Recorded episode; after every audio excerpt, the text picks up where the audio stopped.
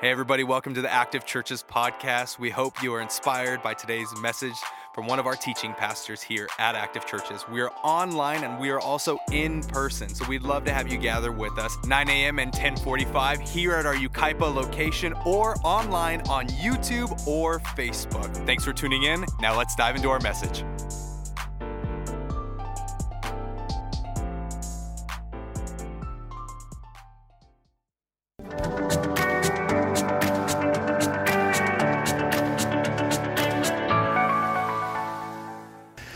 Think the two most misunderstood words in all of religion are faith and believe. Faith and believe. And here's what I mean. In the real world, we know what those words mean. But for some reason, in the religious world, we misrepresent and misinterpret those words. For example, when you say that you believe in something or in someone in the real world, what you're saying is, I saw something or I read something that was true, there was evidence, and this is why I believe. Or somebody who was there, that was an eyewitness, came to you and shared their experience. So you believe in something, you have faith in something because you saw something, you heard something, or you read something. And I would even go as far as to say you experienced something. But for some reason in the religious world, we change the definitions of the word faith and believe. And suddenly they're not based in evidence, they're based in feelings. And it's up to you to stir up faith or stir up belief. For example, have you ever struggled in your pursuit of God? I think the answer to that for everybody is yes. And maybe you approached a religious person or a church person or a Christian and you asked for help. And they responded with these phrases like, well, you just got to believe. Or you just need more faith. If you were from the South, they said, you just got to believe, brother. Or you just need more faith, sister. Or you got to take it by faith. And the way that they respond to your struggle isn't helpful, is it? Because they're telling you that you got to stir up faith or you got to stir up belief. They're not giving you the truth, the reality that your faith and your belief is based upon evidence of what you've seen or heard or experienced or read. And that's dangerous because it's not going to be helpful in your better story and in your pursuit of God. And the first writers of the scriptures, they knew this. In fact, they would disagree with how we use the words faith and believe in our world today. John, who wrote five of the New Testament letters, spent three years with Jesus, talks about faith and belief in a very unique way. He talks about it the way that we've just talked about it in the real world. That faith and belief are based upon evidence of things that you've seen and heard and read and experienced. Frank Turek is a debater of faith and he helps people in their pursuit of God. And he has conversations about reason and logic and how evidence is so important as you take steps towards Jesus. And he said something that I feel is so appropriate for this conversation today. Frank said the reason why so many people are so easily talked out of Christianity is because they were never talked into it in the first place. And if you were ever told that you just gotta believe, or you just gotta have faith, the reality is this that you were never talked into faith or belief in Jesus. You were talked into the emotion or the religious practice or the spirituality of faith. And if you find yourself in that category today, then this conversation will be so helpful for you. We're starting a conversation today called Irresistible, and we're looking at the story of Jesus through the letter of John, the true story of Jesus from the true relationship, friendship that he had with a real person named John. And John does something really fascinating in his letter. He talks about a lot of things, but one of the things that he talks about is how he came to faith, how he believed in Jesus. And he's very clear that he didn't follow Jesus because of faith. He didn't follow Jesus because he had some sort of belief. He believed in Jesus based upon what he saw and what he experienced. And those that were around him that followed Jesus, they chose to believe in Jesus because of what they saw and because of what they experienced. And then John, John was invited to write down the story of his interaction with Jesus, the true moments that he had with Jesus. And what I love about his letter is that he didn't just tell us what happened, but he helps us to understand why it happened. At the end of his letter, he gives us the big idea. He said in John chapter 20, verse 30, that Jesus did many other miraculous signs. We'll talk about that in a minute. He did many other miraculous signs in the presence of his disciples, the first Christians, the first followers of Jesus, that are not recorded in this book. In other words, there were so many things that took place that we would need letter after letter after letter. It would take up so much time. But John said I was intentional in the story that I wanted to tell in this letter for one reason and one reason only. Here's what he said. But these are written so that you may believe that Jesus is the Christ, the Son of God, and that by believing you may have life in his name. Like the goal of John in this letter was not so that you would just believe or have faith. The goal of the letter is to convince you that Jesus is who he says that he is and that he has done what he will he said he will do based upon the evidence. And you can see it, you can read it, you can hear it, you can experience it. But ultimately his goal is so that you would believe and have life. And who doesn't want life? Who doesn't want to live? and the life that we long for, the life that you want, that you're pursuing, that you desire, is found in the person and work of Jesus. And for John, he says, I want to introduce you to Jesus and I want to help you follow Jesus. There was a sequence of faith of, uh, that helped him to come to faith. There was a sequence that he followed. And, and it worked this way. John said there was events. And these events were interesting events with Jesus. And at these events, there was a sign. Something took place that helped us to begin to understand that Jesus wasn't just this ordinary human, but he was an extraordinary God. And that sign pointed to evidence that he actually is this God, that he's not just talking about it, but he's living it. And that evidence led John to believe and ultimately to trust in Jesus, to put his life in the hands of Jesus. He doesn't trust in Jesus and hope it all works out. He trusted in Jesus because of what he saw and what he experienced. And for John, he said, if this was good enough for me, I hope it's good enough for you. And that's why he writes this letter called the Gospel of John in the New Testament. And he organizes it around seven signs and so, for the next few weeks, we're going to walk through each of these seven signs so that you may believe that Jesus is the Christ, the Son of the living God, and by believing, you may have life. Now, something that we got to address before we dive in. John believed in Jesus based upon what he saw. But then he was invited to write it down because for you and for me, we're not there to see it. But we are invited to trust in what John saw and how he cared for this message. And he does something unique in this letter that I don't want you to miss. When he talks about those incredible, spectacular, miraculous moments of Jesus, he doesn't call those moments miracles. He actually calls them signs because it was an announcement about who Jesus is and what Jesus does. These supernatural acts and events were not Jesus showing off or flexing on the fact that he was God or doing a random act of kindness. These supernatural moments actually pointed to the identity of Jesus. And John's goal, he does the best job that he can to help us not get so focused on the miraculous, but to get focused on the one who is performing the miraculous event. That's why he calls it a sign. A sign that it is Jesus, that he is God, that he is the Messiah, and that he has come to give you and give me life. So, Let's talk about that first sign. It's really famous. Even if you're new to church, you may have heard of the first sign when Jesus turns water into wine.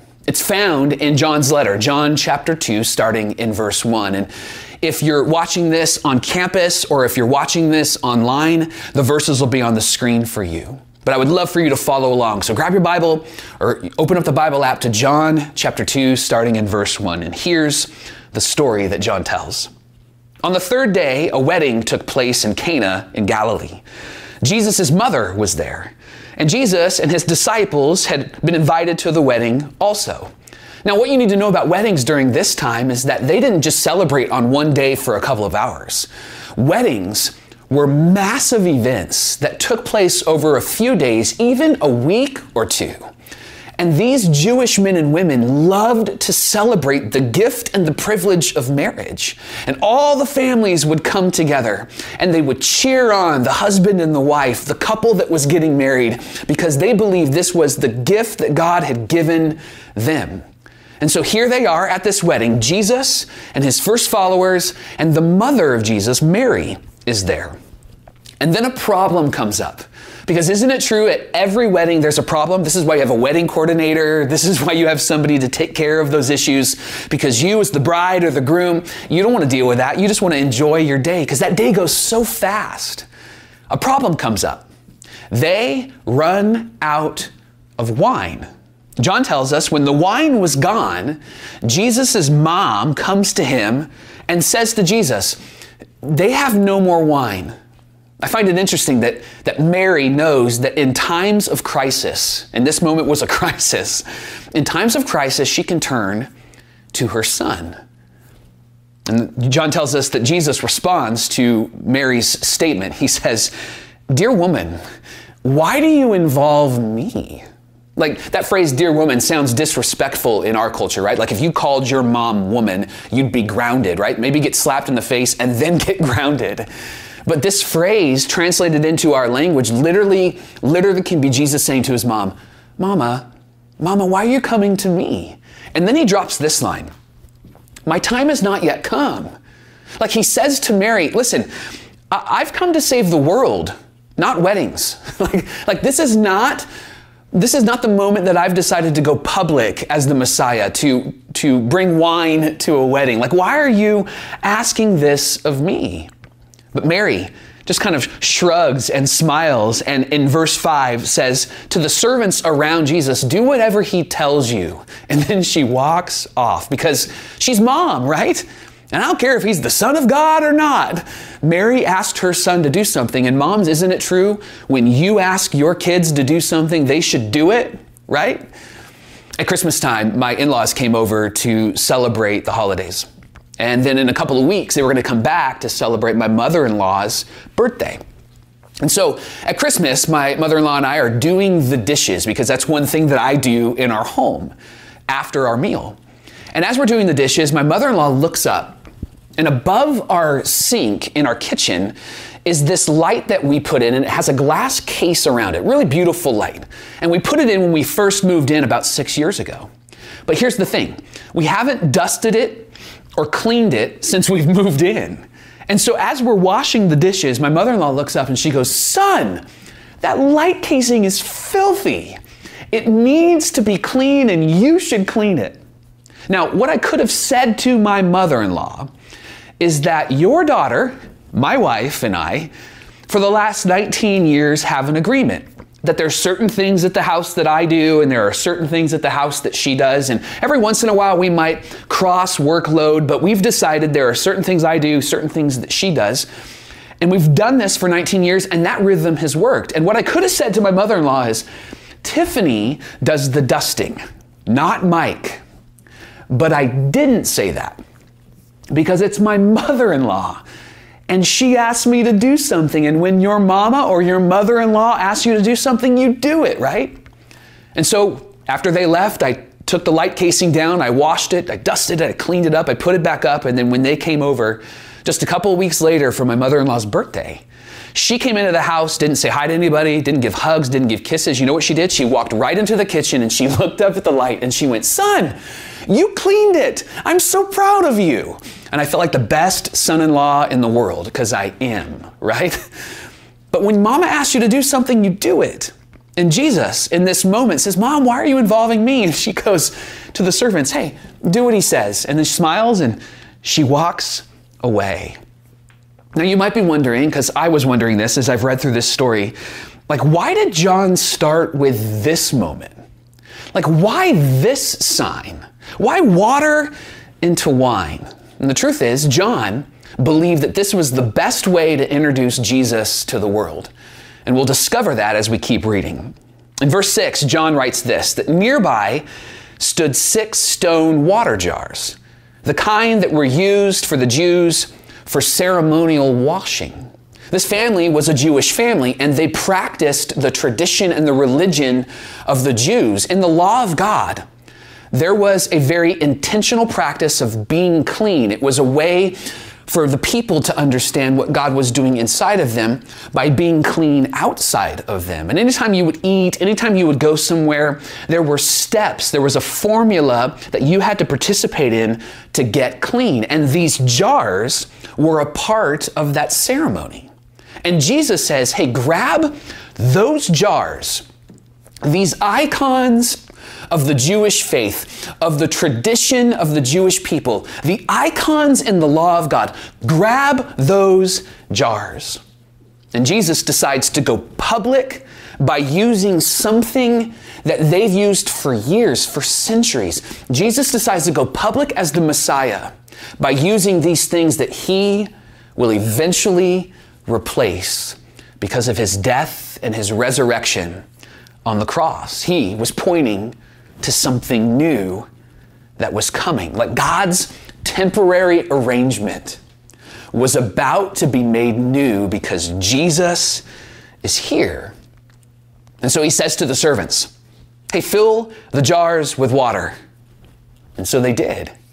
Theologian F. F. Bruce, he's a professor theologian, he said that the water provided f- for purification as laid down by the Jewish law and customs, the water stands for the whole ancient order of Jewish ceremony, which Christ was to replace with something better. Like Jesus has them fill these water jars like normal, but he's about to point to something even greater. Something better is here. And so they do. They fill it up with water, they bring the jars over, and then Jesus says, Now draw some out and take it to the master of the banquet, the dad. And so they do. And the master of the banquet tasted the water that had been turned into wine. And John tells us that he didn't realize, the master, the dad, didn't realize where it came from. And don't miss this line. Though the servants who had drawn the water, they knew. They knew what happened, and so they may have stood there quiet, respectful, but with big smiles on their faces because they knew where it came from. And then the master of the banquet says, Hey, everyone brings out the choice wine first and then the cheaper wine after the guests have had too much to drink. But now you've saved the best until now? Like, normally what we do is at the beginning of this celebration, we bring out this really good wine. Then, when everybody's drunk, we bring out the 7 Eleven stuff, right? We bring out the, the Food Mart, the Stater Brothers stuff, right?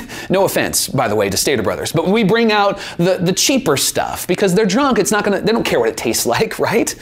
And now he's saying, but you bring out this good stuff now. You saved, and don't miss this, you saved the best until now. That's powerful because that's exactly what God has done in this moment.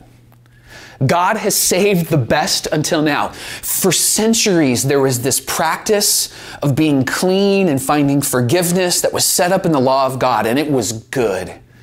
But now, Jesus is here. And through Jesus, everything would be made new because he is the Lamb of God who takes away the sins of the world. This moment is an announcement that something better has come. There was nothing wrong with what we did before, but what we did before was supposed to get us to now. And now Jesus is here. Friends, this is why this moment isn't called a miracle by John. This is why this moment is called a sign because this was pointing not to the miracle, but to the miracle maker, not to the miraculous, but to the most powerful example of God on earth, and that is the person and work of Jesus. That is Jesus standing right there. John wanted you to see Jesus, not the miracle. but the miracle helps to affirm that Jesus is who he said that he is, and he is going to do what he said he was going to do. John writes this This was the first of his, Jesus, miraculous signs. And then I love this Jesus revealed his glory. That's a really fancy church Christian sort of way to say that Jesus helped everybody understand that he was no ordinary individual, but he's an extraordinary God in the flesh. And then, I love this, and his disciples, the followers of Jesus, put their faith in him. Why did they put their faith in Jesus? Because of what they saw. Why did they believe in Jesus? Because of what they saw. And that began the irresistible story of Jesus in the lives of these men and women. Now, I already addressed it, but I want to say it one more time. We're very different than John and these first followers because John saw Jesus do this stuff. You and I, our faith doesn't come by seeing, our faith comes by hearing. And what we're hearing and what we're reading is John telling us the story of what actually happened. And John, not manipulating the story, but sharing it authentically and with all genuineness, sharing about Jesus because Jesus changed his life and he put his faith and his belief in Jesus because of what he saw. And then he said, I got to write this down so that you would know. And his invitation is believe in Jesus because I was there and I saw this. Not just, you got to believe or you got to have faith or take it by faith. John said, I was there. I saw the water turned into wine. I was there. And I know that it pointed to something greater the forgiveness of God through Jesus on the cross. And I saw it. And that's why I believed. And I want to invite you to believe as well. So believe what I've written down. Because belief and faith is based in what you see and hear and read and experience. John was so convinced that Jesus is who he says that he is that he started off his letter with these words The Word became flesh. Like everything we've read about God stood in front of us in Jesus. Everything we've studied and been taught about God put skin on. It was God in a body standing in front of us. The Word became flesh and made His dwelling among us. He decided to come and be a part of what we're doing. We have seen His glory. We saw it. We were there. And we wanted you to know. John thought that what happened in his lifetime was something that could change your life because Jesus has come. And John believed he needed to get this message out. That's why he wrote with a purpose and he gives us the purpose. Remember? These things were written so that you may believe that Jesus is the Christ, the Son of God, and by believing you may have life. Friends, something better has come. Something better than just believe. Something better than just have faith or have more faith, brother or sister. Something better has come than you just being religious. Something better has come than you just being spiritual. Jesus has come. God is here. And He invites you to trust in Him, not because of anything that you want to stir up in your heart or what somebody says to you. He invites you to trust in Him because of what He's accomplished. You put your faith and your trust in Jesus because you see it and you hear it and you read about it and you experience it. And these first followers of Jesus wrote it down so that you and I would know that something better is here. Better than behavior. It's better than religious practice. It's better than spirituality. It's called a relationship with God through Jesus Christ. And that's why this story is irresistible. Because God wanted to be near you. God wanted to be around you. And so God came His name is Jesus, and He brings life when you believe in Him. And so, my prayer for you as we begin this irresistible journey together, one that will lead us to Easter at Active, my prayer is that you would believe and you would have life, that you wouldn't call yourself religious or spiritual, but that you would call yourself a follower of Jesus, that you would choose to believe in Him, to trust in Him, to put your faith in Him because of what He's done.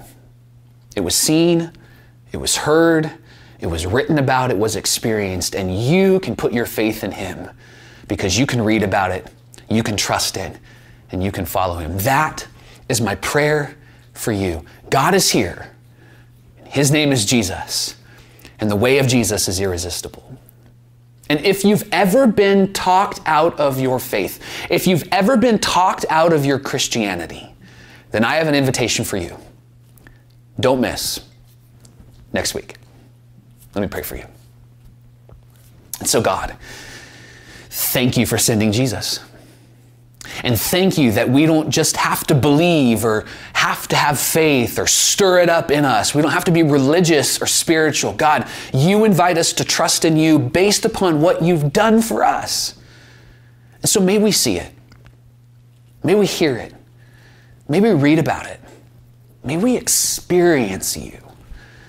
So that way we don't have to just stir up emotions and try to be godly and try to be like church people, but that we could be like you and trust that you're doing something in us and through us. May we walk in the way of Jesus. May we believe in Jesus. May we have faith in Jesus based upon what the evidence says about Jesus. And thank you for John, who wrote us this letter to help us take a step in, towards you in our pursuit of you. And it's in Jesus' name that we pray all of these things. Come on, everybody. Together we say, Amen and Amen and Amen. God bless you guys.